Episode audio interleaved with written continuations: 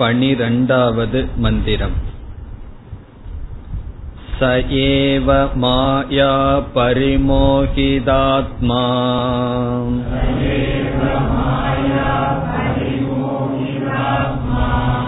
शरीरमास्थाय करोति सर्वम्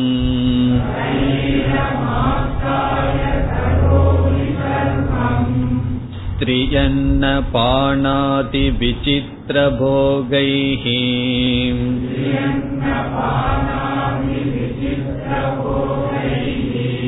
स एव जाग्रत्परितृप्तिमेति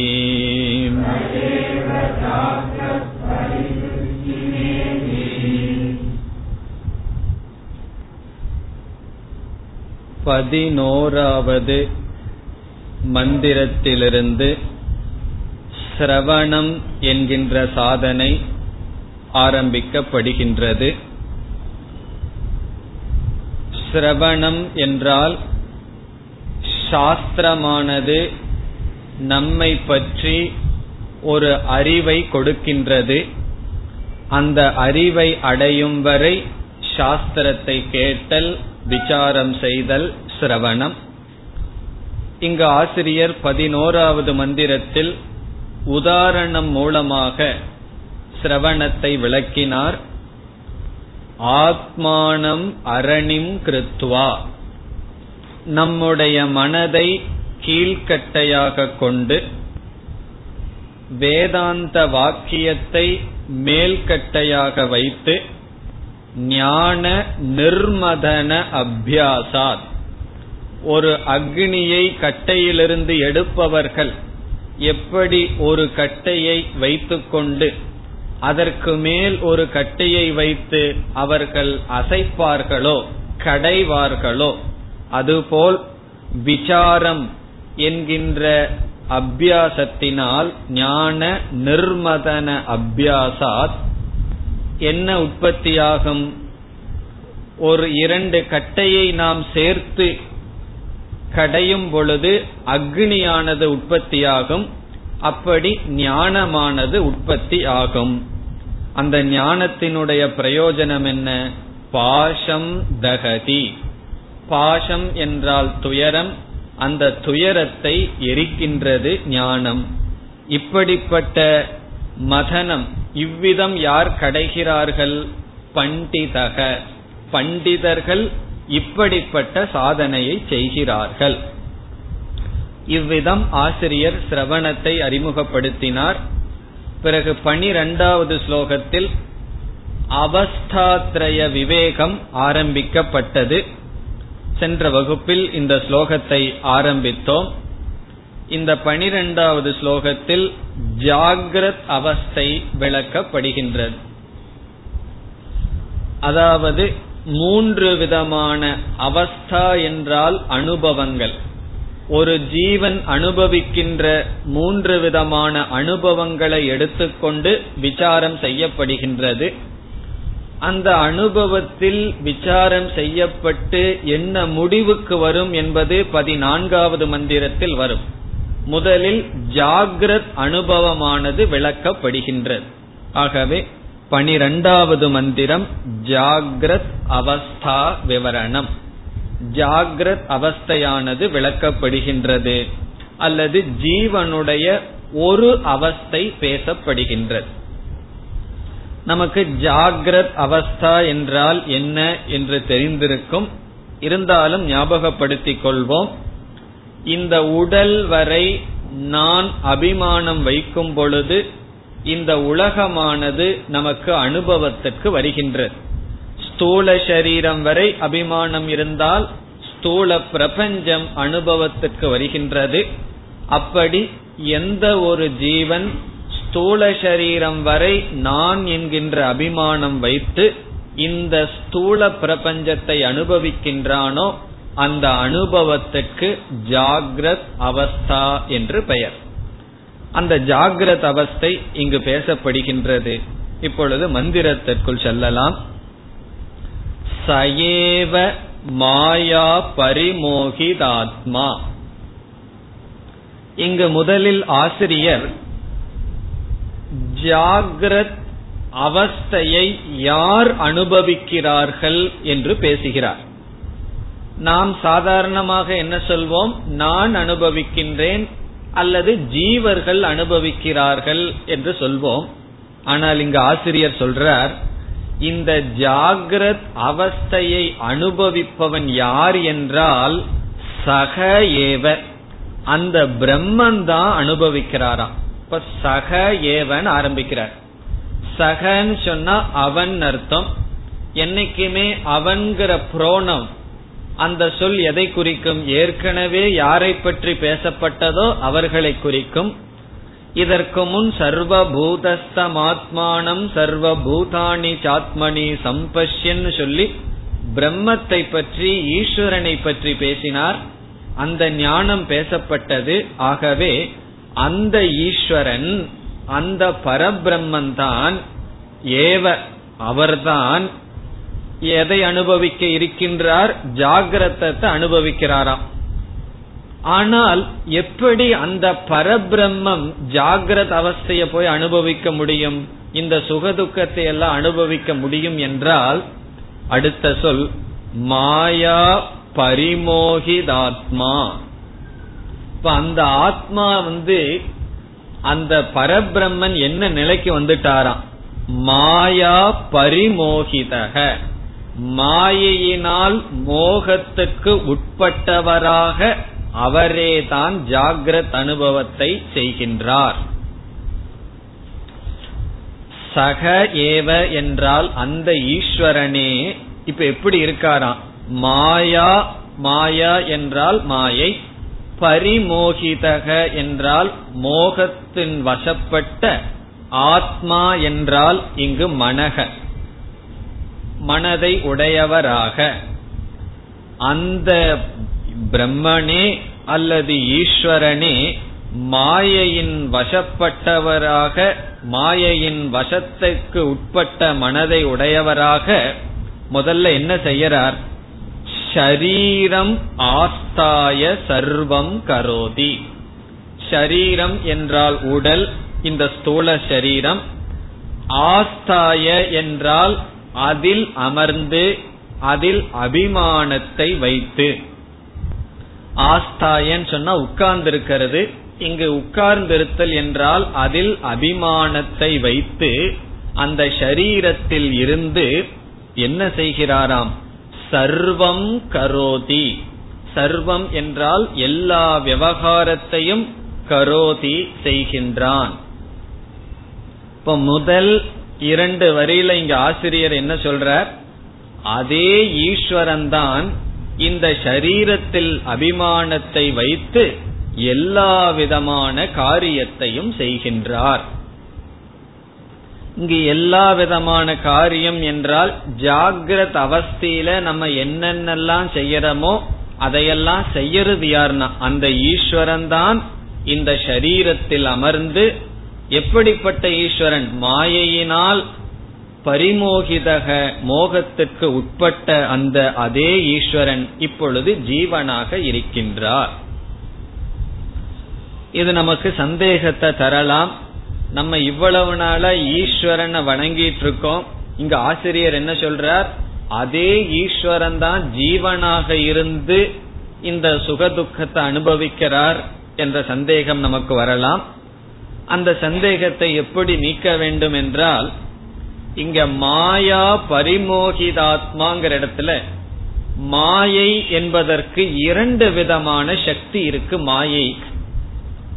ஒரு சக்தி ஆவரண சக்தி இனியொரு சக்தி விக்ஷேப சக்தி என்று மாயைக்கு இரண்டு சக்தி இருக்கின்றது உதாரணமாக இப்ப வேதாந்தத்துக்கு வந்தாவே நம்ம எங்க போயிடணும் பாம்பு கிட்ட போயிடணும் கயித்து கிட்ட போயிடணும் கயிறு இருக்கின்றது அந்த கயிறில் நாம் பாம்பை பார்க்க வேண்டும் அறியாமையில் பார்க்க வேண்டும் என்றால் முதல்ல கயிறானது தெரியக்கூடாது. அந்த கயிற்றினுடைய சொரூபமானது மறைக்கப்பட வேண்டும். அப்படி மறைக்கும் சக்திக்கு ஆவரண சக்தி என்று பெயர். அவ்விதம் மறைக்கப்பட்டதற்கு பிறகு என்ன ஆகணும்? அது கயிறு முழுமையாகவே மறைக்கப்பட்டதுன்னு வச்சுக்குவோம். நம்ம பேசாம போயிருவோம். அங்கு விக்ஷேபம் என்றால் அந்த கயிற்றுக்கு அல்லாத ஒன்று தோற்றமளிக்க வேண்டும் பாம்பானது தோன்ற வேண்டும். அப்பொழுதுதானே அதை பார்த்து பயம் வரும்.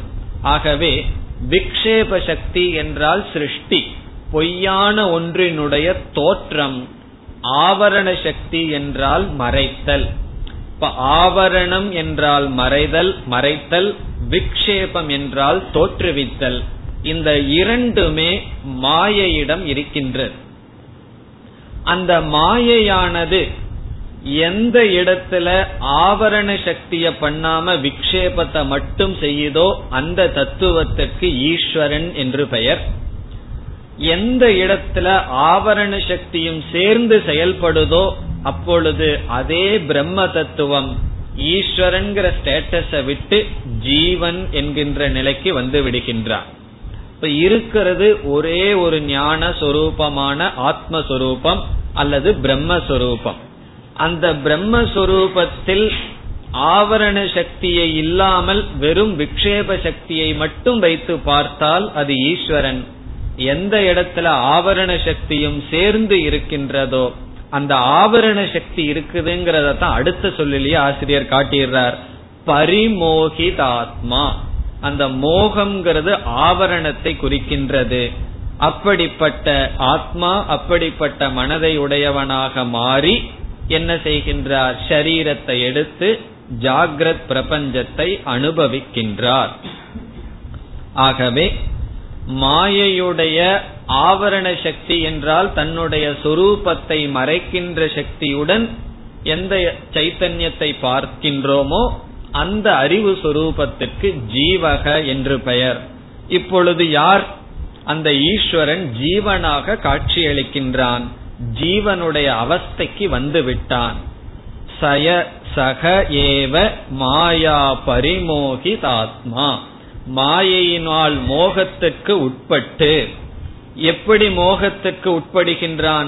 தன்னுடைய உண்மையான சொரூபம் ஞான சொரூபம் அதை மறந்து ஜடமான சரீரத்தை தான் என்று நினைக்கின்றான். அந்த மோகத்தினுடைய விளைவு அடுத்த வரியில காட்டிவிட்டார். ஷரீரம் ஆஸ்தாய. மாயையினுடைய விளக்கம் மோகம். அந்த மோகத்தினுடைய விளக்கம் என்ன? மோகத்தினுடைய சொரூபம் என்ன? ஷரீரம் ஆஸ்தாய. இந்த ஷரீரத்தில் நன்கு அமர்ந்து விடுகின்றான். போகவே மாட்டேன்னு சொல்லிட்டு அமர்ந்து விடுகின்றான். தன்னுடையதாகவே அமர்ந்து விடுகின்றான்.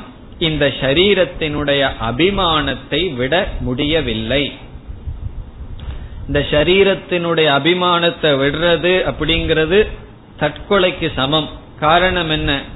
ஒரு பொருளை வந்து நம்முடையதாகவே நினைச்சோம் அப்படின்னா அந்த பொருள் போனா நம்மளே போன மாதிரி நினைக்கிறோம். இந்த உடலே நான் நினைக்கும் பொழுது அந்த உடலை துரத்தல் உடல் மீது இருக்கிற அபிமானத்தை துரத்தல் அவ்வளவு சுலபமல்ல. ஆகவே ஆஸ்தாய என்றால் இந்த ஸ்தூல சரீரத்தில் நான் என்கின்ற அபிமானத்தை வைத்து சர்வம் இங்கு சர்வம் என்றால் பாப புண்ணியம் விவகாரம் எல்லாவற்றையும் செய்து வருகின்றான். இந்த ஜெகத்தை அனுபவித்து வருகின்றான். பிறகு மூன்றாவது வரியில் சில உதாரணங்கள் கொடுக்கப்படுகின்றது. விதவிதமான போகங்களை இப்பொழுது ஜீவனாக இருப்பவன் அனுபவிக்கின்றான். என்னென்ன போகங்கள்? மூன்றாவது வரையில் கடைசி சொல் பார்த்தா விசித்திர போகைகி. போகைகி என்றால் போகங்கள். இங்கு போகம் என்றால் அனுபவம். நம்ம சாதாரணமா போகம்னு சொன்னா இன்பத்துக்கு தான் பயன்படுத்துவோம். ரொம்ப போக வாழ்க்கை வாழ்றாருன்னா இன்பமா இருக்காருன்னு நினைக்கிறோம். ஆனா இங்க போகம் என்றால் அனுபவம். அது சுக அனுபவமா இருக்கலாம் துக்க அனுபவமாகவும் இருக்கலாம். ஆசிரியர் வந்து பாசிட்டிவா சொல்லலாமேன்னு சுக அனுபவத்தை மட்டும் எடுத்துக்கிறார். எப்படிப்பட்ட போகம்? ஒரே ஒரு விதமான போகத்தையா நம்ம அனுபவிக்கின்றோம் ஜாகிரத அவஸ்தையில. அப்படி கிடையாது. விசித்திர போகைகி விசித்திரம் என்றால் விதவிதமான விதவிதமான போகத்தை அனுபவிக்கின்றான். அதற்கு சில உதாரணங்கள் கொடுக்கிறார். விசித்திர போகம் என்றால் விதவிதமான போகம் என்ன? நமக்கு ஐந்து இந்திரியங்கள் இருக்கு. அந்த ஐந்து இந்திரியங்களுக்கும் விதவிதமான உணவுகளை கொடுத்து வருகின்றோம். அதில் விதவிதமான போகங்களுக்கு உதாரணம் சொல்கின்றார். என்னென்ன? அன்ன பானாதி.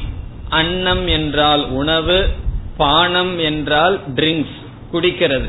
ட்ரிங்க்ஸ் சொன்னா நீங்க வேற ஏதாவது நினைக்க வேண்டாம். இப்ப ஏதாவது வந்திருக்கே கொக்கோ கோலா பேண்டா இதெல்லாம் என்ன? பானம். விதவிதமான பானம். பானம் என்றால் குடிப்பதற்கு. நமக்கு உண்மையான தேவை வந்து தண்ணீர் குடிச்சா தாக அடங்கிரும். பிறகு எத்தனையோ ட்ரிங்க்ஸ் எல்லாம் இதெல்லாம் எதுக்கு வந்திருக்குன்னா விசித்திர போகைகி. கொஞ்ச நாள் விசித்திரமா போகத்தை அனுபவிச்சு பிறகு அந்த ட்ரிங்க்ஸ் குடிச்சதனுடைய விளைவை கடைசியில எப்படி அனுபவிக்கணும்னா ரோகைகி. பிறகெல்லாம் ரோகம் வந்துடும் முதல்ல கொஞ்ச நாள் போகம். தண்ணி தாக அடிக்கும் போது தண்ணி மட்டும் குடிச்சிட்டு வந்தா சந்தோஷமா வாழலாம். இந்த ட்ரிங்க்ஸ் எல்லாம் குடிச்சா என்ன ஆகும்னா ரோகைகி போகைகி என்ன பண்ணிட்டு இருப்பான் இந்த ஜீவனானவன் சம்சாரத்தை அனுபவிக்கின்றான். ஸ்திரீ அன்ன பானாதி விசித்திர போகைகி இப்படிப்பட்ட போகங்களினால் என்ன பண்றான்? நான்காவது வரைக்கும் வருவோம். சக ஏவ ஜாகிரத் பரிதிருப்தி மேதி. சக ஏவ அவனே அந்த ஜீவனே ஜாகிரத் என்றால் ஜாகரணம் குர்வன் விழித்து கொண்டு என்று பொருள். ஜாகிரத் என்றால் விழித்து கொண்டு. ஜாகரணம் குர்வன் என்ன இதெல்லாம் போகத்தை அனுபவிக்கணும்னா நம்ம விழிச்சிட்டு இருக்கணும் தூங்கி போயிட்டோம் அப்படின்னா இந்த போகத்தை எல்லாம் அனுபவிக்க முடியாது. இப்ப சில குழந்தைகளை சினிமா தேட்டர் கூட்டிட்டு போனா என்ன ஆகும்? கொஞ்ச நேரம் பார்க்கும் தூங்கி போயிடும் அங்க ஜாகிரத் கிடையாது. அப்போ இந்த உலகத்தை அனுபவிச்சு சுகத்தையோ துக்கத்தையோ அனுபவிக்க வேண்டும் என்றால் முதல் குவாலிபிகேஷன் என்ன? விழித்து கொண்டு இருக்க வேண்டும். சில பேர் கிளாஸ்லயே டோஸ் ஆஃப் ஆயிடுவார்கள் அப்போ சுகமோ துக்கத்தையோ அனுபவிக்க முடியாது. கிளாஸ் போர் அடிச்சதுன்னா துக்கத்தை அனுபவிக்க மாட்டார்கள். நல்ல வகுப்பு போயிடுதுன்னா சுகத்தை அனுபவிக்க மாட்டார்கள். ஆகவே இந்த ஜாகிரத்ங்கிற வார்த்தை எதை காட்டுகின்றது? விழித்துக் கொண்டிருக்க வேண்டும். விழித்துக் கொண்டிருத்தல் என்றால் என்ன? இந்த ஸ்தூல சரீரத்துல அபிமானம் வைத்து கொண்டிருக்க வேண்டும். ஸ்தூல சரீரத்துல அபிமானத்தை வச்சு இந்த உலகத்தை அனுபவிக்கின்றான். பிறகு ஆசிரியர் எப்படி முடிக்கிறார்? பரிதிருப்திம் ஏதி. ஏதி என்றால் அடைகின்றான். பரிதிருப்தி என்றால் விதவிதமான பொருள்களின் மூலமாக திருப்தியை அடைகின்றான். இங்க ஆசிரியர் கொஞ்சம் பாசிட்டிவ் அப்ரோச்ல பண்றார். சில சமயங்கள்ல உபநிஷத்தெல்லாம் கொஞ்சம் பயமுறுத்தி பேசும். இங்க வந்து திருப்தியை அனுபவிக்கின்றான். இந்த திருப்தியிலிருந்து நம்ம எதையும் சேர்த்திக்கணும்? அதிருப்தியையும் அனுபவிக்கின்றான் திருப்தியையும் அனுபவிக்கின்றான். இன்பத்தையும் துன்பத்தையும் ஸ்தூல சரீரம் வரை நான் என்கின்ற அபிமானத்தை ஒரு ஜீவன் மேற்கொண்டு இந்த ஸ்தூல பிரபஞ்சத்தை ஜடமான இந்த பிரபஞ்சத்தை அனுபவிக்கின்றான். யார் அது சக ஏவ. அதே ஆள். அந்த பெரிய ஆள் இருக்காரே. அவரேதான் மாயையினானுடைய வசப்பட்டு இப்பொழுது இந்த பிரபஞ்சத்தில் இருந்து கொண்டு ஜாகிரத் விழித்து கொண்டு இன்ப துன்பங்களை அனுபவிக்கின்றார். இங்க வந்து ஒரு விதமான புதிய அறிவு நமக்கு உபனிஷத் கொடுக்கல. இது வந்து இந்த மந்திரத்திலிருந்து நமக்கு என்ன புதிய அறிவு வந்ததுன்னு சொன்னா உபனிஷத் வந்து நம்மளுடைய அனுபவத்தை சொல்லுது. இப்படி வந்து ஒரு ஜீவன் அனுபவிக்கிறான். அல்லது நாம் அனுபவிக்கின்றோம். பிறகு அடுத்ததாகவும் சொப்பனம் கனவுன்னு ஒரு அனுபவம் உறக்கம்ங்கிற அனுபவத்தை சொல்லிட்டு நம்மளுடைய அனுபவத்தை எல்லாம் பற்றி பேசி பிறகு உபனிஷத் இதிலிருந்து ஒரு கன்க்ளூஷன் வரப்போகுது. அதுதான் உபனிஷத்தினுடைய உபதேசம். இந்த பனிரெண்டாவது மந்திரத்தில் உபனிஷத் நம்முடைய அனுபவத்தை அனுவாதம் செய்கின்றது. நம்ம கிட்ட ஏற்கனவே இருக்கிற அனுபவத்தை பற்றி பேசுகின்றது. இனி பதிமூன்றாவது மந்திரத்தில் இரண்டு அவஸ்தைகள் பேசப்படுகிறது பதிமூன்றாவது மந்திரத்தில் கனவு நிலையும் உறக்க நிலையும் ஜீவன் அனுபவிப்பதாக பேசப்படுகின்றது स्वप्ने सजीवसुखदुःखभोक्ता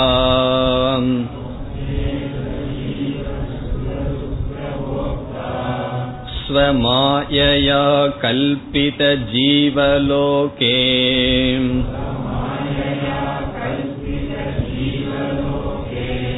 सुषुप्तिकाले सकले विलीने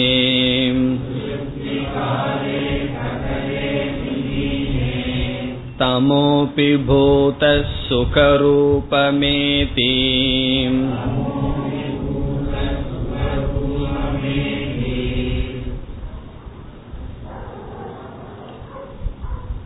மற்ற இரண்டு அனுபவங்கள் பேசப்படுகின்றது முதல் இரண்டு வரியில் கனவு நிலை கடைசி இரண்டு வரியில் ஆழ்ந்த உறக்க நிலை. கனவு நிலைக்கு சொப்பன அவஸ்தா என்று பெயர் ஆழ்ந்த உறக்கத்திற்கு சுஷுப்தி அவஸ்தா. இப்பொழுது சொப்பன அவஸ்தாவுக்கு செல்லலாம். சொப்பன அவஸ்தா என்றால் நம்முடைய அபிமானம் நான் என்கின்ற புத்தி ஸ்தூல சரீரம் வரைக்கும் வரக்கூடாது. இந்த ஸ்தூல சரீரம் வரைக்கும் வந்தா இந்த ஸ்தூல பிரபஞ்சம் வந்துடும் பிறகு நம்முடைய மனம் வரைக்கும் தான் நான் என்கின்ற அனுபவம் வர வேண்டும். பிறகு மனதிற்கு ஆழ்ந்த உறக்கத்துக்கு சென்றவுடன் சிறிது நேரத்தில் என்னாகின்றது? இந்த ஜாகிரத் அவஸ்தையில் நாம் பெற்ற அனுபவங்கள் இவைகளெல்லாம் மனதில் சம்ஸ்கார ரூபமாக இருக்கும். சித்தம் என்று சொல்வது மெமரி மனதில் வந்து பதிந்திருக்கும் சம்ஸ்காரமாக. சிலதெல்லாம் இங்க ரொம்ப ஆசைப்பட்டிருப்போம் அடையணும்னு சொல்லி. அதை அடைய முடியாம ஏங்கிட்டு தூங்கி இருப்போம் சில பேர்த்து மீது கோபம் இருக்கும் காட்ட முடியாம தூங்கிட்டு இருந்திருப்போம். இப்படி எல்லாம் எத்தனையோ விதமான சம்ஸ்காரங்கள் எல்லாம் மனதுக்குள்ள ஆழ்ந்து பதிஞ்சிருக்கும். நம்ம பெட்ல படுத்து தூங்கியவுடன் என்ன ஆகின்றது? இந்த ஸ்தூல சரீரத்தின் மீது அபிமானம் கிடையாது. உறக்கத்தில் இருக்கின்றோம். அதே சமயத்தில் மனம் முழுமையாக உறங்கிவிடவில்லை. மனம் வந்து தன்னுடைய தனக்கு காரணமான காரண சரீரத்துல போய் முழுமையாக ஒடுங்கவில்லை. அந்த மனம் மட்டும் தனியாக சுயமாக வேலை செய்ய ஆரம்பிக்குது. அதாக என்ன செய்கின்றது? ஒரு பிரபஞ்சத்தை சிருஷ்டி செய்து அந்த பிரபஞ்சத்தை அனுபவிக்கின்றது. ஆகவே சொப்பன அவஸ்தா என்றால் மனதினாலேயே செய்யப்பட்ட உலகத்தில் சம்ஸ்காரத்திலிருந்து உருவாக்கப்பட்ட உலகத்தில் அனுபவிக்கப்படுகின்ற அனுபவம் சொப்பன அவஸ்தா. இதெல்லாம் உங்களுக்கு எப்ப ஞாபகம் இருக்கும்? ஒரு நூல் படிச்சிருக்கோம் ரொம்ப வருஷத்துக்கு முன்னாடி. தத்துவ போதம்னு சொல்லி. அதுல வந்து சொப்பன அவஸ்தா கா அப்படின்னு சொன்னா ஜாகிரத அவஸ்தையிலிருந்து ஏற்படுத்தின சம்சாரத்து சம்ஸ்காரத்திலிருந்து எந்த பிரபஞ்சம் உற்பத்தியாச்சோ அந்த பிரபஞ்சம் தான் சொப்பன அவஸ்தா என்று படிக்கப்பட்டது. இப்ப சொப்பன அவஸ்தா என்றால் நம்ம இவ்வளவு தூரம் சொல்றது நம்மளுடைய அனுபவம் தான் கனவை தான் சொப்பன அவஸ்தான்னு சொல்றோம். வேற ஒன்றும் புதிதாக அல்ல. இங்க ஆசிரியர் சொல்றார் இந்த சொப்பன அவஸ்தா எப்படி உருவானது? நம்ம வந்து ஒரு பொருளை வந்து உருவாக்கணும்னு சொன்னா அதுக்கு மெட்டீரியல் வேணும் அல்லவா ஒரு வீடு கட்டுறோம்னு வச்சுக்கோ. அந்த வீடு கட்டுறதுக்கு ஏதாவது பொருள்கள் நமக்கு தேவை. அதே போல கனவு நிலை ஒரு உலகம் வருகின்றது. அதற்கு என்ன பொருள்னு சொன்னா நம்முடைய சம்ஸ்காரங்கள் தான் அதற்கு பொருள். அதாவது மனதில் இருக்கின்ற சம்ஸ்காரங்களே உலகமாக மாறிவிட்டது. இப்ப நம்ம கனவுல வந்து ஒருத்தனை பாக்கிறோம்னா அவன் யாருன்னா? நம்மளுடைய எண்ணம் தான். ஒரு மலைய பாக்கிறோம் யானைய பாக்கிறோம் குதிரைய பாக்கிறோம் எதோ பொருளை பாக்கிறோம் அதெல்லாம் பொருள்கள் அல்ல நம்முடைய எண்ணங்கள். இப்ப நம்மளுடைய தாட்டிலிருந்து அவைகள் எல்லாம் உருவாக்கப்பட்டது. அதை இங்க ஆசிரியர் சொல்றார். இரண்டாவது வரியில பார்ப்போம். ஸ்வ மாயையா கல்பித ஜீவலோகே. இப்ப சொப்னே சஜீவ சுகதுக்க போக்தாங்கிறது முதல் வரி. இரண்டாவது வரியில சொல்ற சுவ மாயையா சுவ என்பது அந்த ஜீவனை குறிக்கின்றது தன்னுடைய மாயையா. இங்கு தன்னுடைய மாயை என்பது தன்னிடம் இருக்கின்ற ஒரு சக்தி. ஸ்வ மாயையா தன்னுடைய சக்தியினால் கல்பித ஜீவலோகே. கல்பிதம் என்றால் கற்பனை செய்யப்பட்ட கற்பனையினால் உருவாக்கப்பட்ட ஜீவலோகே. அது ஜீவனுடைய லோகம். அது ஏன் ஜீவனுடைய லோகம்னு சொல்றோம்? அது ஈஸ்வரனுடைய லோகமா இருந்திருந்தா அது எல்லாத்துக்கும் தெரியும். இப்ப இந்த பிரபஞ்சம் வந்து நம்முடைய லோகம் அல்ல நம்ம கற்பனை பண்ணினதல்ல ஈஸ்வரனாக படைக்கப்பட்டது. ஆகவே நமக்கு எல்லாத்துக்குமே இது லோகமாக தெரிகிறது. நம்ம ஒரு கனவு காண்றோம்னு வச்சுக்கோம் அந்த கனவு மற்றவர்களுக்கு ஏன் தெரிய தெரிவதில்லை? அது ஜீவலோகம். அது நம்முடைய சிருஷ்டி. நம்முடைய ஜீவ சிருஷ்டி அதனாலதான் கனவுல வந்து யாரையாவது அடிக்கிற மாதிரி பார்த்தோம்னு வச்சுக்கோ அவர் வந்து அடிச்சிடுறது இல்ல என்ன கனவுல வந்து நீ அடிச்சிட்டியேன்னு சொல்லி. அவருக்கு அது தெரியாது. காரணம் என்ன? நமக்கு மட்டும் அது தெரியும். நம்மளாகவே படைக்கப்பட்ட அந்த உலகம் கல்பித ஜீவலோகே. பிறகு அந்த ஜீவலோக உண்மையான்னு கேட்ட ஆசிரியர் சொல்றார் கல்பிதம். கல்பிதம் என்றால் வெறும் கற்பனை தான் கற்பனையான ஜீவலோகத்தில். நம்ம வேதாந்தம் படிச்சு கடைசியில் என்ன முடிவுக்கு வரப்போறோம் தெரியுமோ? இந்த ஜாகிரத் பிரபஞ்சமே இறைவனுடைய கற்பனைன்னு சொல்லி இந்த ஜாகிரத் பிரபஞ்சமே பொய்ங்கிற நிலைக்கு வர வேண்டியது இருக்கு. ஆனா ரொம்ப பேர் கனவுல வர்றது ஏதாவது பார்த்துட்டு சகுனம் பார்த்துட்டு இருப்பார்கள். எனக்கு கனவுல எருமை வந்துடுது வீட்டுல யாரோ செத்து போவாங்கன்னு நினைச்சிட்டு இருப்பார்கள். இப்படி அது கல்பித லோகம் அது வெறும் கனவு தான் அதனாலதான் சிலர் கனவை போல விட்டுருன்னு சொல்லுவார்கள். அப்படி நம்ம கனவுல எல்லாம் சகுனம் பார்த்துட்டு இருக்க கூடாது. இந்த நேரத்துல கனவு வந்தா இது வரும் அதை நான் பார்த்துட்டேன் இது வரும்னு சொல்லி. அதெல்லாம் வெறும் பொய் தான்.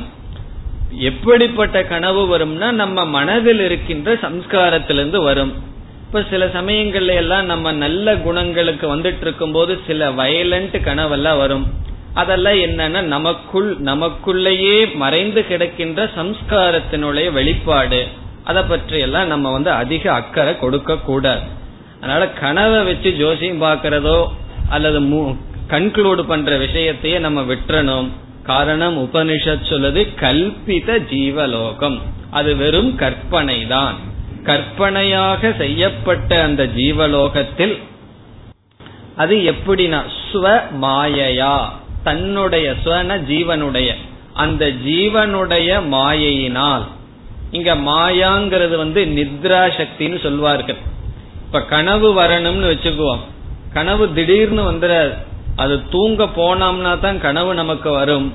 ஆகவே நித்ரா அப்படிங்கறது ஒரு சக்தியா. அந்த உறக்கம்ங்கிற ஒரு சக்தியினாலதான் கனவு என்கின்ற உலகமானது தோன்றுகிறது. ஸ்வமாயையா கல்பித ஜீவலோகே. அப்படிப்பட்ட ஒரு உலகத்தை படைத்து இனி முதல் வரிக்கு வருவோம். சக ஜீவக சொப்பனே. சொப்பனே என்றால் சொப்பன அவஸ்தாயாம்.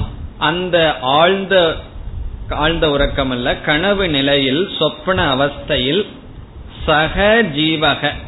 இப்ப சக ஜீவகன் ஆசிரியர் சொல்வதிலிருந்து எந்த ஆள் ஜாகிரத அவஸ்தையில் இருந்தானோ அதே ஆள் தான் இங்க வேற ஆள் கிடையாது. ஜாகிரத அவஸ்தையில் இருக்கின்ற அதே ஜீவன் இப்ப எப்படி இருக்கான்னா? சுக துக்க போக்தா. சுகத்தையும் துக்கத்தையும் அனுபவிக்கின்றவனாக இருக்கின்றான். இங்க ஆசிரியர் துக்கத்தையும் கொண்டு வந்துட்டார். காரணம் என்ன தெரியுமோ? சில கனவெல்லாம் நம்ம விருப்பப்படி வராது. இந்த பஸ் ஸ்டாண்ட்ல போய் நின்னோம் அப்படின்னா பஸ் கூட்டமாவே வருது. கனவுல பஸ் வந்தாலும் கூட்டமா தான் வருது. அங்க ஏதாவது கூட்டம் இல்லாம வரணும்னா வரமாட்டேங்குது. அப்படி நம்முடைய விருப்பப்படி கனவு வருதா?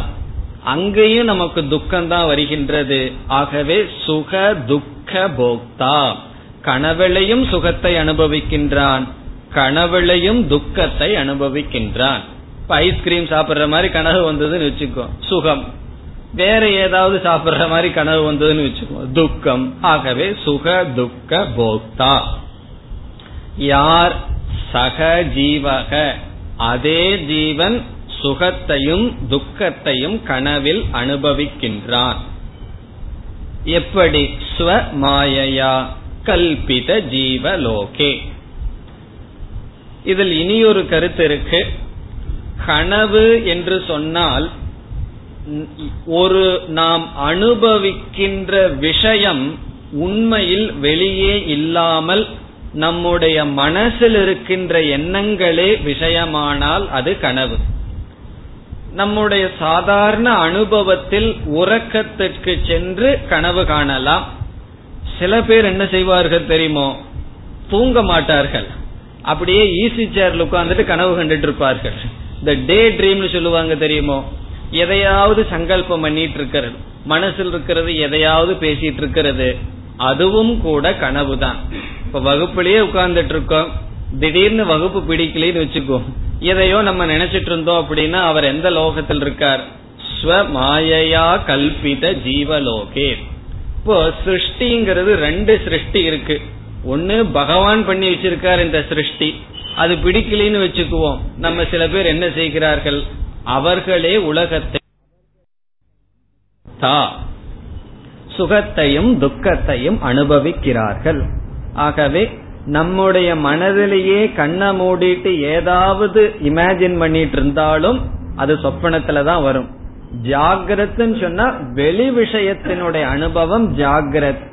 மனதினுடைய சம்ஸ்காரத்திலிருந்து வருகின்ற அனுபவம் சொப்பனம். பிறகு அடுத்தது என்ன? இனி மூன்றாவது வரைக்கு வந்தால் கனவும் இல்லை ஜாகிரத் அனுபவமும் இல்லை என்றால் எப்படிப்பட்ட அனுபவம் வருகின்றது? சுஷுப்தி காலே சுஷுப்தி காலே என்றால் ஆழ்ந்த உறக்கத்தில் ஆழ்ந்த உறக்கம் இருக்கின்ற நேரத்தில். இப்ப ஆழ்ந்த உறக்கம் என்றால் என்ன? இப்ப நான்கிற ஜீவன் ஸ்தூல சரீரத்திலே அபிமானம் வைக்கல சூக்ம சரீரத்திலே அபிமானம் வைக்கவில்லை. அப்ப என்னாகும்? மனமானது காரண சரீரத்தில் ஒடுங்கி விடுகின்றது. காரண சரீரம்னா என்னன்னு கேட்டுறாதீங்க. காரண சரீரம் என்றால் ஒரு ஜீவன் உற்பத்தி ஆகிறதுக்கு எது காரணமோ அது காரண சரீரம். ஒவ்வொரு ஜீவனுக்கும் மூன்று சரீரம் இருப்பதாக படித்துள்ளோம். காரண சரீரம் சூக்ம சரீரம் ஸ்தூல சரீரம். காரண சரீரம் காரணமாக இருப்பது சூக்ம சரீரம் என்பது நம்முடைய மனம் ஸ்தூல சரீரம்ங்கிறது இந்த உடல் பார்த்து அனுபவிக்கின்ற உடல். இந்த காரண சரீரம் பொதுவாகவே ஒரு பொருள் காரண அவஸ்தையில எப்படி இருக்கும்? விதையானது மரத்துக்கு காரணமாக இருக்கும் பொழுது அந்த விதையில விகல்பத்தை பார்க்க முடியுமா? விகல்பம் என்றால் வேறுபாடு டிவிஷன் இது வந்து இலை இது வந்து மரம் இது வந்து பிரான்ச் இதெல்லாம் பார்க்க முடியுமா? முடியாது. ஆகவே விகல்பமே இருக்காது. விகல்பம் என்றால் வேறுபாடு இருக்காது. அப்படிப்பட்ட நிலை வர்ணிக்கப்படுகின்றது. சகலே விலீனே. சகலே என்றால் அனைத்தும். அனைத்து துவைதங்களும் அனைத்து விகல்பங்களும் விலீனே. விலீனே என்றால் லயம் அடையும் பொழுது. அதுதான் சுஷுப்தி அவஸ்தா. எல்லா விதமான அனுபவங்களும் எருமைகளும் வேற்றுமைகளும் சகலே எல்லா விதமான வேற்றுமைகளும் விலீனே ஒடுங்கும் பொழுது எப்பொழுது சுஷுப்தி காலே ஆழ்ந்த உறக்கம் என்கின்ற காலத்தில் ஒடுங்கும் பொழுது பிறகு ஒன்று அவனிடம் இருக்கின்றது இந்த ஜீவனிடம் அது என்ன? தமோபி பூதக. இங்கு தமக என்றால் அஜானம் அறியாமை. அபிபூதக என்றால் அறியாமையினால் மூடப்பட்டவனாக. இது நமக்கு நல்லாவே தெரியுதே. நம்முடைய அனுபவம் தானே. ஆழ்ந்த உறக்கத்துல நமக்கு என்ன இருக்கு? எழுந்து வந்ததுக்கு அப்புறம் எனக்கு ஒன்றும் தெரியவில்லை என்று சொல்கின்றோம். ஆகவே தமோபி பூதக என்றால் அறியாமையினால் மூடப்பட்டவனாக எப்படி இருக்கான்னு சொன்னா சுகரூபம் ஏதி. சுகரூபமாக இருக்கின்றான். ஆனந்தத்தை அனுபவித்துக் கொண்டு இருக்கின்றான். சுகமாக இருக்கின்றான். ஆழ்ந்த உறக்கம் இருக்கும் பொழுது யாருக்காவது துக்கமா இருக்குமோ? இப்ப யாராவது சொன்னீங்கன்னு வச்சுக்கோ எனக்கு ஆழ்ந்த உறக்கம் துக்கமா இருக்குன்னு சொல்லி பிறகு அவர்கள் எல்லா நாளும் சிவராத்திரி ஆயிரும் எதுக்கு துக்கத்துக்குள்ள நம்ம போவோம்? நம்ம தூங்குறதுக்கு சந்தோஷமா போறதுக்கு காரணமே என்ன? அங்கு ஒரு சுகரூபம் இருக்கின்றது. சுகம் இருக்கின்றது. ஆகவே ஆழ்ந்த உறக்கத்தில் அறியாமையினால் மூடப்பட்டவனாக எல்லா விதமான இருமைகளும் ஒடுங்கி சுகமாக இருக்கின்றான். இதெல்லாம் உபனிஷத் எதுக்கு சொல்லணும்? இதெல்லாம் தான் நான் மூணு ஒவ்வொரு நாள்லயும் அனுபவிச்சுட்டு இருக்கிறமேன்னு சொன்னா இவைகளையெல்லாம் உபனிஷத் உபதேசமா சொல்லல. நம்முடைய அனுபவங்களை எல்லாம் நமக்கு ஞாபகப்படுத்தி இனி அடுத்த மந்திரத்துலதான் உபனிஷத் சொல்ல போகுது. இப்படிப்பட்ட அனுபவங்களிலிருந்து என்ன கன்க்ளூஷன் என்ன முடிவுக்கு வரணும்? உபனிஷத் பேசுகின்றது. பதினான்காவது மந்திரம். पुनश्च जन्मान्तरकर्मयोगात्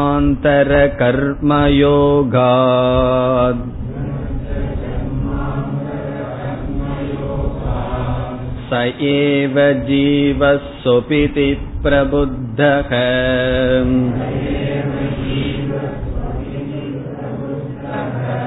पुरत्रये क्रीडति यश्च जीवः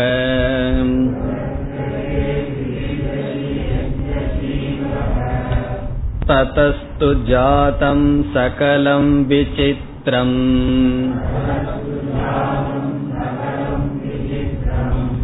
आधारमानन्तमखण्डबोधम्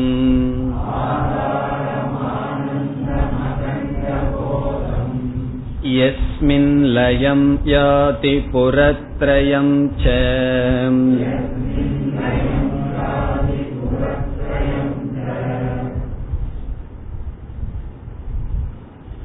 அவஸ்தாத்ரய விவேக பலம்.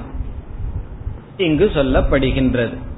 அவஸ்தாத்ரய விவேக பலம் என்றால் என்ன? மூன்று அவஸ்தையையும் நாம் விவேகம் ஆராய்ச்சி செய்வதனால் என்ன பலன் என்ன முடிவுக்கு வருகின்றோம் என்பது பேசப்படுகிறது. இதை சொல்றதுக்கு தான் இதற்கு முன் இரண்டு மந்திரங்கள் பேசப்பட்டது. அவஸ்தாத்ரய விவேக பலம் அல்லது நிர்தாரணம். இந்த அவஸ்தாத்ரயத்தை செஞ்சு நம்ம என்ன முடிவுக்கு வரணும் என்பது பேசப்படுகின்றது.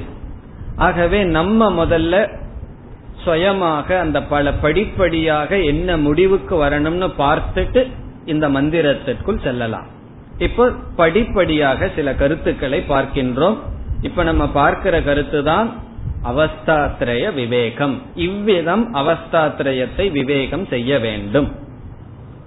முதல் கருத்து நான் ஜீவனாக இருந்து மூன்று அவஸ்தையையும் அனுபவிக்கின்றேன் என்று முதல்ல புரிஞ்சுக்கணும். அகம் ஜீவக அவஸ்தாத்ரயம் அனுபவாமி. நான் ஜீவனாக இருந்து மூன்று விதமான அவஸ்தையையும் அனுபவிக்கின்றேன். இது வந்து நாம் முதல்ல புரிந்து கொள்ள வேண்டிய கருத்து. இதையும் கூட சாஸ்திரங்கள்ல நிரூபிப்பார்கள். எப்படி? நான் தான் ஜாகிரத்தை அனுபவிக்கின்றேன். அதே நான் தான் கனவையும் அனுபவிக்கின்றேன். அதே நான் தான் ஆழ்ந்த உறக்கத்தையும் அனுபவிக்கின்றேன். அது எப்படி நானே தான் மூணையும் அனுபவிக்கிறேன்னு சொல்ல முடியும்? உறக்கத்தை ஒருத்த அனுபவிக்கிறான் கனவை ஒருத்த அனுபவிக்கிறான்னு ஏன் சொல்லக்கூடாதுன்னு சொன்னா உறக்கத்தை வேறொருவன் அனுபவித்து கனவை வேறொருவன் அனுபவித்தால் ஜாகிரத அவஸ்தையில் இருக்கின்ற நான் அவைகளை என்னுடைய அனுபவமாக ஞாபகத்திற்கு கொண்டு வர முடியாது. இப்ப வேறொருவர் ஒன்னு அனுபவிச்சார்னா அதை ஞாபகப்படுத்த முடியுமா? ஒருவர் வந்து ரிஷிகேஷுக்கு போயிட்டு வந்திருக்கார். அவருடைய அனுபவத்தை எல்லாம் நான் ஞாபகப்படுத்தி சொல்ல முடியுமா? முடியாது. ஆகவே யார் அனுபவிக்கிறார்களோ அவர்கள்தான் ஞாபகப்படுத்த முடியும். அந்த ஞாபகப்படுத்த முடிகின்ற காரணத்தினால் நான் ஒரு ஜீவன் மூன்று அவஸ்தையையும் அனுபவிக்கின்றேன். இது ஃபர்ஸ்ட் ஸ்டெப் முதல் கருத்து. மூன்று அவஸ்தையிலும் நான் அனுபவிக்கின்றேன். சரி மூன்று அவஸ்தையிலும் நான் தான் இருக்கிறேன்னு முடிவு பண்ணியாச்சு. இனி அடுத்த கருத்து என்ன? அடுத்த கருத்து மூன்று அவஸ்தைக்குள்ள நான் யார்? நான் மூன்று அவஸ்தையும் அனுபவிக்கிறேன். பார்த்தா தெரிஞ்சதை தான் சொல்ற மாதிரி தோணும். ஆனா ஆழ்ந்து கவனிச்சா தான் நம்ம வந்து எதுக்குள்ள போயிட்டு இருக்கிறோம்ங்கிறது புரியும். இப்ப நான் மூன்று அவஸ்தையையும் அனுபவிக்கின்றேன் என்றால் இந்த நான் வேறு இந்த அவஸ்தையானது வேறு. அப்படித்தானே? நான் ஒரு பொருளை அனுபவிக்கிறேன்னு சொன்னா அந்த பொருள் வேறு நான் வேறு. இந்த புஸ்தகத்தை நான் அனுபவிக்கிறேன். இந்த புஸ்தகம் நான் அல்ல. இந்த மைக்க நான் அனுபவிக்கின்றேன். இந்த மைக் நான் அல்ல. அப்படி என்றால் மூன்று அவஸ்தையையும் நான் அனுபவிக்கின்றேன் என்பது உண்மையானால் இந்த மூன்று அவஸ்தையிலிருந்து நான் வேறுபட்டவன். இப்ப எனக்கு மூன்று விதமான அவஸ்தை வருகின்றது. அனுபவம் வருகின்றது. இந்த ஜாகிரத் பிரபஞ்சத்தை அனுபவிப்பவன் நான் அல்ல. அந்த நான் அந்த அனுபவத்தை அனுபவிக்கின்றேன். அந்த அனுபவமே நான் அல்ல. ஜாகிரத் பிரபஞ்சத்துல என்ன அனுபவம் வருதோ அது நான் அல்ல. அந்த அனுபவத்தை நான் அனுபவிக்கின்றேன் சுகதுக்க ரூபமாக அனுபவிக்கின்றேன். அதே போல மூன்று அவஸ்தை. பிறகு இந்த இரண்டாவது கருத்திலேயே இனி ஒரு கருத்து இந்த அவஸ்தையே நான் அல்ல என்றால் இந்த அவஸ்தைக்குள்ள சில பொருள்கள் இருக்குமே அந்த பொருள் நானாக இருக்க முடியுமா? இப்ப ஆழ்ந்த உறக்கத்துல நான் வந்து அறியாமையை அனுபவிக்கின்றேன். பிறகு கனவு நிலையில் ஒரு கற்பனை செய்யப்பட்ட சில பொருள்களை அனுபவிக்கின்றேன். விழிப்பு நிலையில் இப்பொழுது இருக்கின்ற பொருளை அனுபவிக்கின்றேன். இந்த அவஸ்தையே நான் அல்ல என்றால் அவஸ்தைக்குள்ளிருக்கின்ற பொருள்கள் நானாக இருக்க முடியுமா? என்றால் கிடையாது. நான் அல்ல. ஆகவே அவஸ்தா அவஸ்தையில் இருக்கின்ற விஷயங்களிலிருந்து நான் வேறுபட்டவன். மூன்று அவஸ்தையில் இருக்கின்ற பொருள்களை காட்டிலும் நான் வேறுபட்டவன். இப்ப ரெண்டாவது ஸ்டெப்ல என்ன சொன்னா இப்ப முதல்ல முதல் ஸ்டெப் என்னன்னு ஞாபகம் இருக்கணும். முதல் ஸ்டெப் வந்து நான் மூன்று அவஸ்தையை அனுபவிப்பவன். இரண்டாவது படி நான் அவஸ்தையிலிருந்து வேறுபட்டவன். இதுலேயே இனி ஒரு ஸ்டெப் அவஸ்தையில் இருக்கின்ற பொருள்களிலிருந்து வேறுபட்டவன். அவஸ்தா விஷயேபியக அவஸ்தாதக அகம் பின்னக. நான் அவஸ்தையிலிருந்தும் அவஸ்தையினுடைய பொருளிலிருந்தும் வேறுபட்டவன்.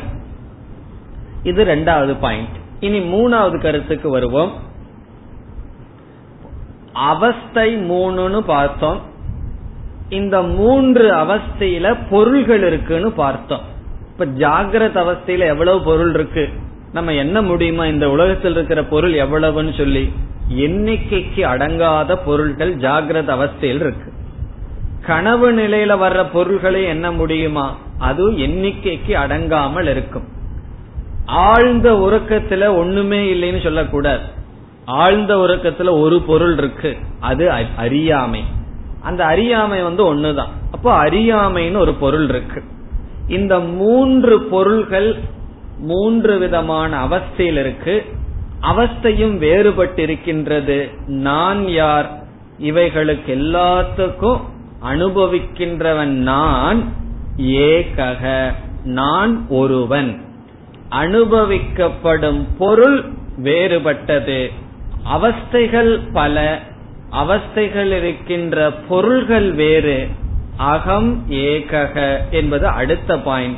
நான் ஒருவன்தான் நான் ஒருவனே மூன்று அவஸ்தைக்குள்ளும் சென்று மூன்றுனா துவைதமான அவஸ்தையை அனுபவித்து துவைதமான பொருளையும் அனுபவிக்கின்றேன். பிறகு நான் யார் என்றால் நான் ஒருவன். இப்ப இந்த இடத்துலதான் ஒரு முக்கியமான ஒரு லாஜிக் முக்கியமான ஒரு கருத்து வருகின்றது. நான் ஒருவன் இந்த நான் ஒருவன் எங்க இருக்கின்றேன்? ஜாகிரத அவஸ்தையில் இருக்கேன். பிறகு நான் ஒருவன் சொப்பன அவஸ்தைக்கு வந்தாச்சு. சொப்பனம்னா கனவு நிலைக்கு வருகின்றேன். பிறகு நான் ஒருவன் ஆழ்ந்த உறக்கத்திற்கு செல்கின்றேன். இதுல வந்து இந்த நான்கிறது வந்து இருந்து கொண்டே இருக்கின்றது. ஜாகிரத அவஸ்தை வருது. எப்பொழுது நான் வந்து ஜாகிரத அவஸ்தை அனுபவிக்கும் பொழுது. பிறகு கனவு நிலைக்கு போன உடனே இந்த உலகம் என்ன ஆகுது கனவு நிலையை பார்க்கும்போது இந்த உலகமே டிஸ்மிஸ் ஆகுது. இந்த உலகமே சென்று விடுகிறது. இந்த உலகத்தில் இருக்கிற பொருள் கனவுல பயன்படுமா? இப்ப வந்து நல்லா சாப்பிட்டு கனவு நிலைக்கு போறோம். நல்லா சாப்பிட்டா தான் கொஞ்சம் கனவு நல்லா வரும். நல்லா மூக்கு பிடிக்க சாப்பிட்டு கனவு காண்றோம்னு வச்சுக்குவோம். அந்த கனவுல என்ன வருது? சாப்பாட்டுக்கு இல்லாம கஷ்டப்படுற மாதிரி கனவு வருது. இப்ப ஜாகிரத அவஸ்தையில இருந்த சாப்பிட்ட சாப்பாடோ அல்லது நம்ம கிச்சன்லயே தூங்குறோம்னு வச்சுக்கோம். சில பேர் அங்கேயே தூங்குவார்கள். அங்க இருக்கிற பொருள் எல்லாம் நமக்கு பிரயோஜனப்படுமா? ஆகவே ஜாகிரத் பதார்த்தமே நம்ம எவ்வளவுதான் சம்பாரிச்சு வச்சு என்னதான் வச்சாலும் சொப்பன அவஸ்தைக்கு ஒரு சொட்டு தண்ணியும் கூட பிரயோஜனப்படல. ஜனகருக்கு வைராகியம் ஏன் வந்துதான் இந்த கனவுனாலதான் அவருக்கு வைராகியம் வந்துதான் ஜனகர் ஒரு பெரிய மகாராஜா. ஒரு நாள் கனவு கண்டாராம். தான் பிச்சைக்காரனா ரோட்ல வந்து போயிட்டு இருக்கிற மாதிரி பிச்சை எடுத்துட்டு பசிக்கு கஷ்டப்படுற மாதிரி. விழிச்சு பார்த்தார் அந்த கனவுலையும் என்ன துக்கம் சுகம் வந்ததோ அதே சுக துக்கம் தானே நிலவிலையும் வருது. நான் எது உண்மை? கனவுல கண்ட பிச்சைக்காரனா இருக்கிற நான் உண்மையா? இப்ப இருக்கிற ராஜா உண்மையான்னு விசாரம் பண்ணார். அதுக்கப்புறம் ஞானியானார். அப்படி கனவு நிலைக்கு சென்றவுடன் இந்த அகில பிரபஞ்சமுமே டிஸ்மிஸ் ஆகுது நிராகரிக்கப்படுகின்றது ஆழ்ந்த உறக்கத்துக்கு சென்றால் என்ன ஆகுதுன்னா கனவும் சென்று விடுகின்றது. ஆகவே மூன்று அவஸ்தைகள் வருகின்றது போகின்றது. நான் யார்னா நான் வர்றதும் அல்ல போறதும் அல்ல. நான் தொடர்ந்து இருப்பவன். தொடர்ந்து இருப்பதற்கு சாஸ்திரத்தில் அவ்வெபிச்சார சொரூபக என்றும் வந்து செல்வதை வெபிச்சார சொரூபம் என்றும் சொல்லப்படும். இப்ப என்ன கன்க்ளூஷனுக்கு நம்ம வந்திருக்கோம்? முடிவுக்கு வர்றோம். அகம் அவ்வெபிச்சார சொரூபக. நான் வந்து செல்பவன் அல்ல அவஸ்தைகள் வெபிச்சார சொரூபக வந்து செல்கின்றது. இதெல்லாம் விசாரம் பண்ணா தான் வரும். மூணு அவஸ்தையும் அனுபவிச்சுட்டு இருந்தோம்னா அவஸ்தையாவே தான் இருப்போம். அந்த அனுபவத்திலிருந்து படிப்படியா விசாரம் பண்ண என்ன பற்றி என்ன கருத்துக்கு வருகின்றோம்? நான் அவ்வபிச்சார சொரூபக. மூன்று அவஸ்தையிலும் மாறாமல் இருப்பவன் அவஸ்தைகள் வந்து செல்கின்றது. இனி அடுத்த கருத்துக்கு வருவோம். நாலாவது ஸ்டெப். நான் மாறாமல் இருக்கின்றேன். அவ்விபிச்சார சொரூபக என்று என்னை புரிந்து கொண்டால் அதனுடைய லட்சணம்தான் சாஸ்திரம் சொல்கின்றது. நித்தியக என்று சாஸ்திரம் சொல்கின்றது. எது தொடர்ந்து இருக்குமோ அது நித்தியம் எது வந்து செல்லுமோ அது அனித்தியம் இப்ப நித்தியம் என்றால் எட்டர்னல் என்றும் உள்ளது. எதற்கு என்றும் உள்ளதுங்கிற லட்சணம் கொடுக்க முடியும். எது தொடர்ந்து இருக்கோ அது நித்தியம். எது வந்து செல்கின்றதோ அது அனித்தியம். அதான் நித்தியத்துக்கும் அனித்தியத்துக்கும் உள்ள லட்சணம். அவ்வபிச்சாரஸ்வரூபக நித்தியம் விபிச்சார ஸ்வரூபக அனித்தியம். எதெல்லாம் உங்ககிட்ட வந்து போகுதோ அதெல்லாம் அனித்தியம். அதுல முதல் லிஸ்ட்ல பணம் தான் அது பணம் வருது பிறகு போகுது. அதை போய் நித்தியம்னு நினைக்க முடியுமா? அதே போல உடல் ஆரோக்கியம் வருது போகுது. இந்த உலகத்துல எதெல்லாம் வந்து போகுதோ அது அனித்தியம் எது வந்து போகாம இருக்கோ அது நித்தியம். அப்படி பார்க்கல எவ்வளவு நித்தியமான பொருளை இந்த உலகத்துல பார்க்கலாம். அது வரக்கூடாது போகக்கூடாது அப்படியே இருக்கணும். பார்த்தா நான் ஒரே ஒரு ஆள் தான் சின்ன குழந்தையிலிருந்து எண்பது வயசு ஆயிருந்தாலும் அந்த எண்பது வயது வரை எத்தனையோ அனுபவங்கள் பொருள்கள் வந்து போயாச்சு. நான் ஒருத்தந்தான் வந்து போகாமல் தொடர்ந்து இருக்கின்றேன். அகம் நித்யக. இப்ப என்னை பத்தி இந்த அவஸ்தா திரயத்துல நாம விசாரத்தினுடைய முடிவுல செய்ய வேண்டிய முக்கியமான ஒரு கன்க்ளூஷன் அகம் நித்யக. நான் நித்தியமானவன். எப்படி நான் நித்தியமானவன்? அவஸ்தைகள் வந்து போகிறது அனித்தியம். நான் நித்தியமானவன் அவஸ்தைகளை அனுபவிப்பவன். இனி இரண்டாவது கன்க்ளூஷனுக்கு வர்றோம். அதாவது அவஸ்தாத்திரைய விவேகத்தில் இரண்டாவது முக்கியமான முடிவு முதல் எதுக்கு வந்திருக்கோம்? நான் நித்தியமானவன் என்றும் உள்ளவன். அவஸ்தைகள் வருகின்றது போகின்றது. இனி அடுத்த கருத்து. இந்த அவஸ்தைகளையெல்லாம் நான் அனுபவிக்கின்றேன் அப்படின்னு பார்த்தோம்.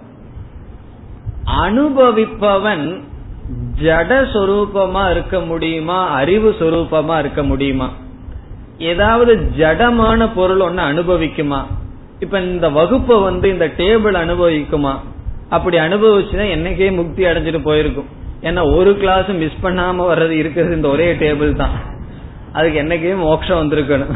இல்ல மைக் சில சமயம் மைக் கெட்டே போகுது. ஆகவே அதெல்லாம் அனுபவிக்கிறது இல்லை காரணம் ஜடஸ்வரூபம். நான் வந்து இவைகளையெல்லாம் அனுபவிக்கின்ற காரணத்தினால் நான் நித்தியமானவன் மட்டுமல்ல அகம் ஞான சொரூபக நான் அறிவு சொரூபமானவன். நான் அறிவு சுரூபமானவனா இருக்கிறதுனால தானே இந்த ஜடமான மூன்று அவஸ்தையையும் அனுபவிக்கின்றேன். ஆகவே இரண்டாவது கன்க்ளூஷன் இரண்டாவது முடிவு அகம் சைத்தன்ய சொரூபக சித் சொரூபக. இப்ப முதல் வந்து நித்தியம்ங்கிறதுக்கு இனி ஒரு வார்த்தைய சொன்ன சத் சொரூபம். ஞான சொரூபம்ங்கிறதுக்கு இனி ஒரு சொல் சித் சொரூபம் ஞான சொரூபம். இப்ப அவஸ்தா திரயத்துல என்ன முடிவுக்கு வந்திருக்கோம்? நான் வந்து நித்தியமானவன். நான் அறிவு சொரூபமானவன். சரி இருந்துட்டு போகட்டுமே. நான் நித்தியமா அறிவு சொரூபமா சம்சாரத்தை அனுபவிக்கிறேன்னு எடுத்துக்கலாமே. அப்படி தோணும் அல்லவா? எனக்கு முன்ன தெரியல நான் ஏதோ கொஞ்ச நாள் தான் துக்கத்தை அனுபவிப்பேன்னு நினைச்சேன். இப்ப அவஸ்தா திரயத்துல என்ன சொல்லிவிட்டோம்? நித்தியம்னு வேற சொல்லியாச்சு. சரி ஞான சொரூபம்னு சொல்லியாச்சு. அதனால என்ன புருஷார்த்தம்? சில பேருக்கு அதனால துக்கம் அதிகமாகும். அப்ப நான் வந்து எட்டர்னலா இருந்து கொண்டு சம்சாரத்தை அனுபவிக்கணும்னு சொன்னா இங்கதான் சாஸ்திரத்தினுடைய மகா வாக்கியம் வர இருக்கின்றது. இந்த அவஸ்தா திரைய விவேகத்துல சாஸ்திரம் அடுத்தபடியா சொல்லி நீ வந்து வெறும் சத் சுரூபமான சித் சுரூபானவன் மட்டுமல்ல நீ வந்து இந்த மூன்று அவஸ்தைக்குமே ஆதாரமாக இருக்கின்ற பூர்ண சொரூபமானவன். உன்னுடைய இந்த மூன்று அவஸ்தைக்கு மட்டுமல்ல இந்த பிரபஞ்சத்துல எத்தனை ஜீவராசிகள் என்னென்ன அவஸ்தை அனுபவிக்கின்றதோ அனைத்து அவஸ்தைக்கும் ஆதாரமாக இருப்பது இந்த சத் சித் சொரூபமான சொரூபம். எது நித்தியமாகவும் ஞானமாகவும் இருக்குதோ அதையே சாஸ்திரம் என்ன சொல்லுதுன்னா பிரம்மஸ்வரூபமாக இருக்கின்றது ஆனந்த சொரூபமாக இருக்கின்றது எல்லா அவஸ்தைக்கும் ஆதாரமாக இருக்கின்றது. அது இந்த மந்திரத்துல வரப்போகுது. நம்ம சொல்ற கருத்தல்ல. உபனிஷத் இவ்விதம் நேரடியாக சொல்ல போகுது. நம்ம முதல்ல அவஸ்தாத்திரயத்தை எப்படி ஆரம்பிப்போம்? நான் அவஸ்தைக்குள்ள இருக்கிறேன்னு ஆரம்பிப்போம். முடியும் பொழுது அவஸ்தைகள் என்னிடமிருந்து உற்பத்தியாகின்றது என்னிடத்தில் நிலை பெறுகின்றது என்னிடத்தில் ஒடுங்க இருக்கின்றது. அப்படிப்பட்டவனாக நான் இருக்கின்றேன். ஆகவே இந்த அவஸ்தாத்திரயத்துல கடைசியா என்ன உபனிஷத் சொல்ல இருக்குதுன்னு சொன்னா முதல்ல அவஸ்தாத்திரயத்தை விவேகம் பண்ணி இந்த ஜீவன் சொல்லிட்டு இருக்கிற நம்மளைய வந்து நீ சத் சுரூபமானவன் சித் சுரூபமானவன் உன்ன புரிஞ்சுக்கோ. அதற்கு மேல உன்னை நீ புரிஞ்சுக்க வேண்டாம்னு சொல்லிருது நம்ம அப்படி நினைக்கல. இந்த உடல் இந்த புத்தி இந்த பொருள் எல்லாம் என்னோட சேர்த்து வச்சிருக்கோம் அந்த ஜீவகங்கிற சொல்ல எடுத்துட்டு அதுல தேவையில்லாததையெல்லாம் ரிமூவ் பண்ணி நீக்கி விட்டு அதுல சத்து சித்த ரெண்டையும் மட்டும் எடுத்து வச்சு பிறகு என்ன சொல்லுது? இதுவே எல்லா அவஸ்தைக்கும் ஆதாரம் என்று காட்ட இருக்கின்றது. ஆகவே இந்த மந்திரம் ஒரு மகா வாக்கிய மந்திரம். மகா வாக்கியம்னா என்ன? ஜீவனுடைய சொரூபத்தை ஆராய்ச்சி செய்து ஒரு ஜீவனை சத் சுரூபமாகவும் சித் சுரூபமாகவும் காட்டி அந்த ஜீவனே அனைத்து பிரபஞ்சத்திற்கும் ஆதாரமாக ஆதாரம் ஆனந்தம் பூரணம் எல்லாம் ஒரே பொருள்தான். ஆனந்தம்னாலும் பூரணம் பூரணம்னா ஆதாரம் ஆதாரமாக இருக்கின்றான் என்று காட்டப்படுகின்றது. அதுதான் இங்கு செய்யப்பட இருக்கின்றது. இப்படி செய்யறதுக்கு முன்னாடியே நம்ம எப்படி படிப்படியா விசாரம் பண்ணிட்டு வந்தோம். அந்த விசாரத்தையே உபனிஷத் சுருக்கமா செய்யுது. எப்படி செய்கின்றது? இந்த அதே ஜீவன் தான் மூன்று விதமான அவஸ்தைகளையும் விளையாடிட்டு இருக்கான்னு சொல்லுது. உபனிஷத்துக்கு இந்த விசாரம் அல்ல ஒரு விளையாட்ட போல அதனால சொல்லுது புறத்ரயே கிரீடதி எச்ச ஜீவக. புறத்ரயம் என்றால் இந்த மூன்று புறம் புறம்னா மூன்று அவஸ்தையிலையும் இந்த ஜீவன் என்ன பண்ணுகின்றான்? விளையாடுகிறான். விளையாடுகிறான்னா அனுபவிக்கின்றான்.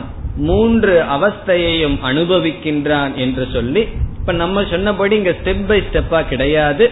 உபனிஷத் மூன்றுலயும் அவன் தான் இருக்கா? இதிலிருந்து என்ன தெரிகின்றது? அந்த ஜீவன் நித்தியமானவன் அவன் அறிவு சுரூபமானவன் அப்படிப்பட்ட ஜீவன்தான் எல்லா சரீரத்துக்கும் ஆதாரமாக இருக்கின்றான். அது மட்டுமல்ல அவஸ்தைகளே அவனிடமிருந்துதான் வருகின்றது. அது எப்படி என்னிடமிருந்து அவஸ்தை வருது? என்னுடைய அனுபவத்தை பார்த்தா நான் தானே அவஸ்தைக்குள்ள இருக்கிறேன். அப்படித்தானே ஆரம்பிச்சோன்னு சொன்னா அதற்கு நாம் விளக்கம் பார்க்க வேண்டும். எப்படி நம்மிடமிருந்து அவஸ்தைகள் வருகின்றது என்று அதை அடுத்த வகுப்பில் சிந்திப்போம்.